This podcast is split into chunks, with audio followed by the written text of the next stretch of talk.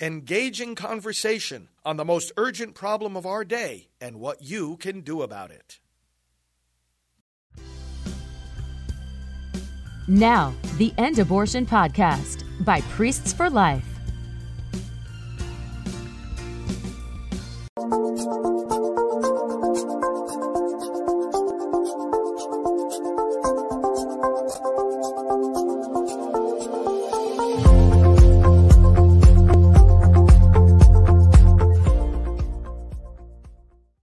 Well, hello, I'm Janet Morana, Executive Director of Priests for Life. Welcome to our program. Oh my goodness, are you just exhausted from all the Christmas flurry and everything? Well, of course, we're still celebrating because Christmas is not just one day, it's a whole season, right? And of course, uh, coming up in a few days will be New Year's Eve and New Year's Day.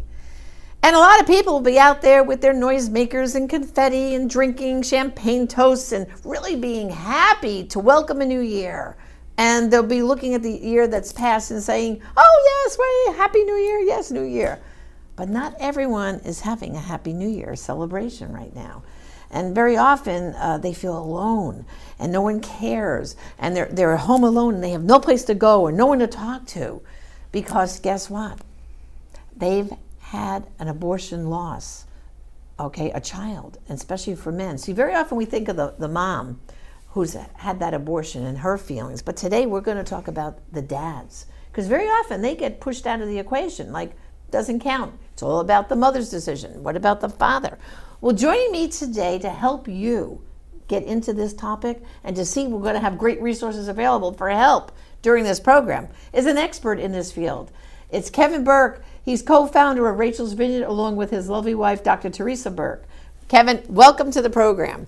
Janet, great to be with you. And of course, we've just had an exhaustion weekend of Christmas celebration, and we're still celebrating. But like I just said, now we've got New Year's lurking mm-hmm. upon us. And I'm thinking of men that might, you know, be going to be drinking too much. They're home mm-hmm. alone. They're drinking too much. Why? They're sad. They're thinking about their life and family and lack thereof. Like some men the only child they ever uh, were able to, to conceive uh, with a girl was the child maybe when they were in college and they took her for an abortion and you know their father who was taken from them. How are those feelings percolating this time of year in particular for, for dads? Well you know there's there's so many things about the holidays that will whether you like it or not are going to connect you with that loss Right. You know, the whole holiday is centered around welcoming this very special child who's going to be a blessing to the whole world.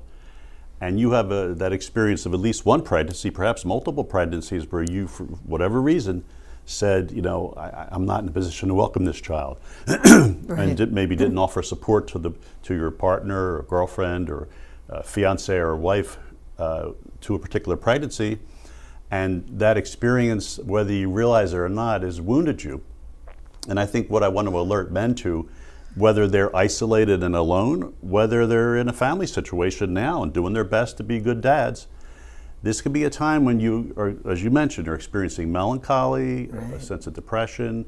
Uh, perhaps you, you find yourself particularly irritable and angry. That's mm-hmm. for men. Uh, research has shown that one of the symptoms of depression in men is expressed through anger. Wow. And I think you wonder why would that be? And I think it's because we don't like to feel vulnerable emotions. Yeah. We like to be in control. Right. And there's nothing wrong with that yeah. as a man. Well, but, you, know, you know, Kevin, when you think about it, you know, women, it's okay for us to cry, right? Hmm. It, tears flow. It's it's hmm. acceptable. But for men, for a guy to cry, right? Isn't that that's he's letting his guard down, isn't he? It is. It's again, it's a vulnerable position to be in, and it, vulnerable emotions don't feel masculine. So we want to feel more in control, and so anger sometimes is that is the emotion coming out of us.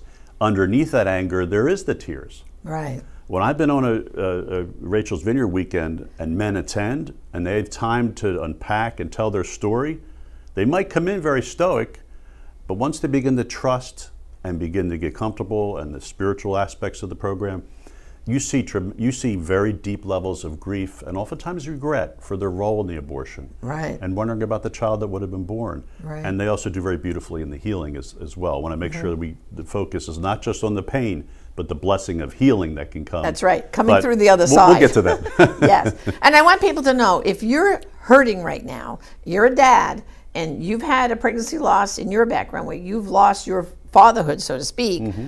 We have a hotline for you. Tell us about the hotline. yes, the hotline is 24 hour hotline 1 877 HOPE for me. And that's the number four, hope. Number four, me. And that- and and this is just not like uh, someone who's you know good a good listener. These are people who are experts, part of Rachel's Vineyard, who are experts in this field. They understand how you're feeling, and they want you to call right. Because give us an idea, like if they if they get the courage to make that phone call, what can they expect on the other other end? The very first step is just having someone to listen. Right. who's going to understand what you're feeling, affirm what you're feeling, let those feelings come out, and then if you're re- if you are interested, they're going to they're going to give you uh, some guidance on how you can get help for what you're dealing with. Uh, you know, they'll give you information and resources that will help you kind of continue to go on that journey of healing. You just take that first step and make that call. And look, if if the call is all you do, sometimes that's enough. That's enough. And then maybe Exactly. later down the line, you'll think about a healing program. That's right. And if they Just want reaching out and if they want to find the healing program, they go to abortionforgiveness.com, put in your mm-hmm. zip code, and you'll see where's the nearest Rachel's Vineyard, right? Yes. Because you know, I think very often, especially with guys this time of year. Uh, they they they probably drink too much if they're having these feelings just to mask it over. Uh, gambling is another addiction, right? Uh, there be sports betting. You know, all those football games are happening. there's no shortage of that. yeah, and there's a temptation then to indulge in all that. You know, just veg in front of those football games and sit there and drink and wallow in this feelings of no one understands my pain. So we really want them to reach out to that hotline, don't we?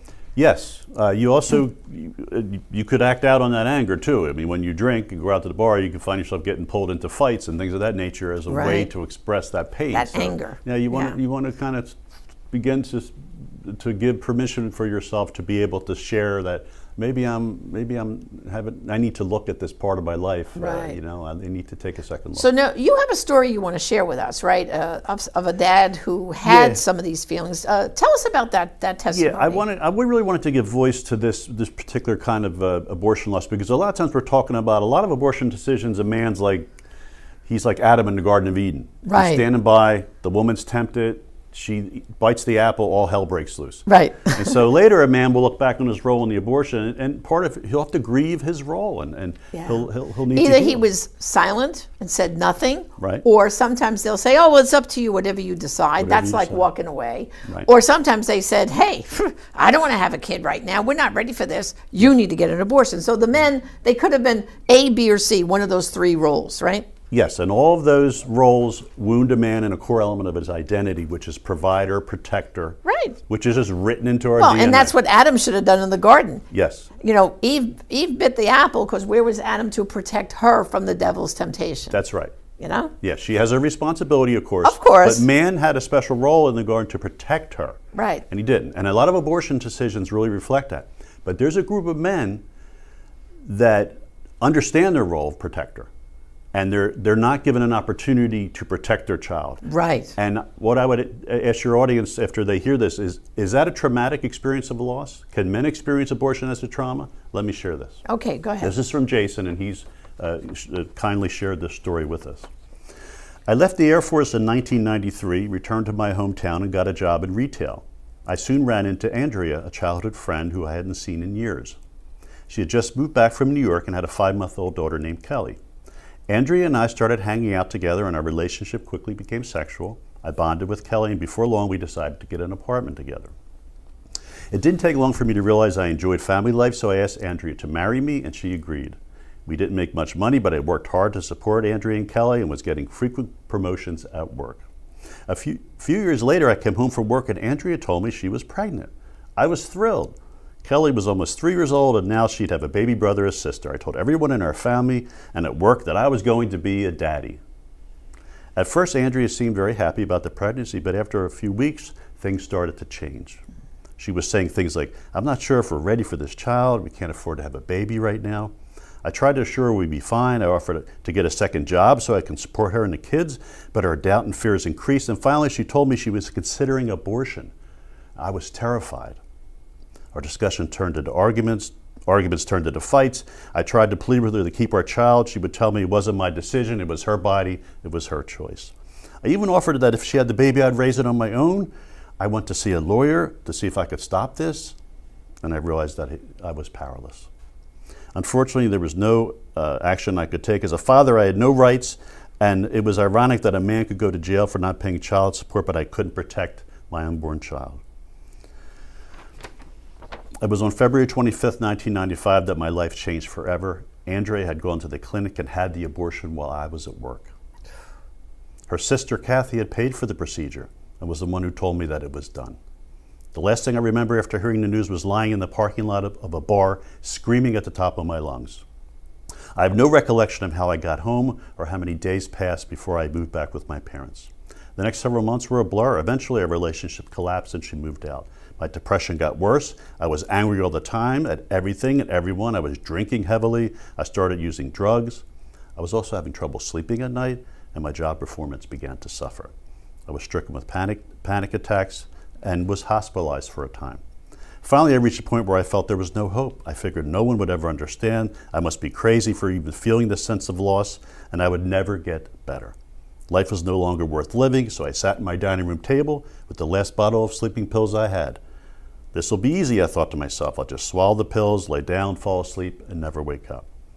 I poured the pills into my hand, and as I raised them to my mouth, I was overcome with the feeling of intense warmth over my entire body and complete peace.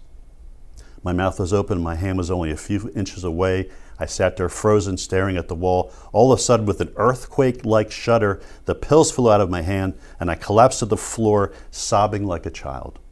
For the next 45 minutes, I lay on the floor, floor crying, trying to figure out what happened. Now, friends, I don't want you to think that's the end of the story, but you see God's grace, thankfully, was operating there. Right. He eventually went on a Rachel's Vineyard uh, Retreat. healing program. Wow. And he became a leader in outreach to other men who have experienced abortion loss, Yeah. educating himself to understand what happened to him. Right, yeah. But just wanted to share that because if you're a man who was powerless to stop an abortion, I want you to know that what you're feeling is natural and normal. Mm-hmm. It is a very dangerous place to be to stay there. Get help. Reach out. Don't be afraid. There's help and healing for you. That's One eight seven seven Hope for, me. Well, Kevin, like I said, this is a, a tough topic, but very important. And I really want to thank you for joining us today. This is terrific. Thank you. Okay. Well, brothers and sisters, I hope you'll not let Jason's story just stay here. Spread that story, talk about it, because you might know of a dad who is home alone, suffering right now because of a pregnancy loss, because of an abortion. Uh, maybe you don't even know that there is an abortion involved uh, because they've never told you. But if you see someone that's alone and depressed or angry, Think of what Kevin has shared with us today and know that that hotline number can, you can reach out. Even you could call. If you're not the person who needs the help, but you know someone who does, you can call and they'll give you advice on how you can help the member of your family or a friend. Remember, there are some lives only you're going to be able to impact, and therefore some lives you can only give that hope to. It's up to you. Well, I hope you have a happy and blessed new year. Thank you for joining us. And again, this is Janet Morana, Executive Director of Priests for Life. Let's look forward to a clean book now God gives us in the new year to write in this book, Fresh Start. Fresh Start for everyone. See you next year. God bless.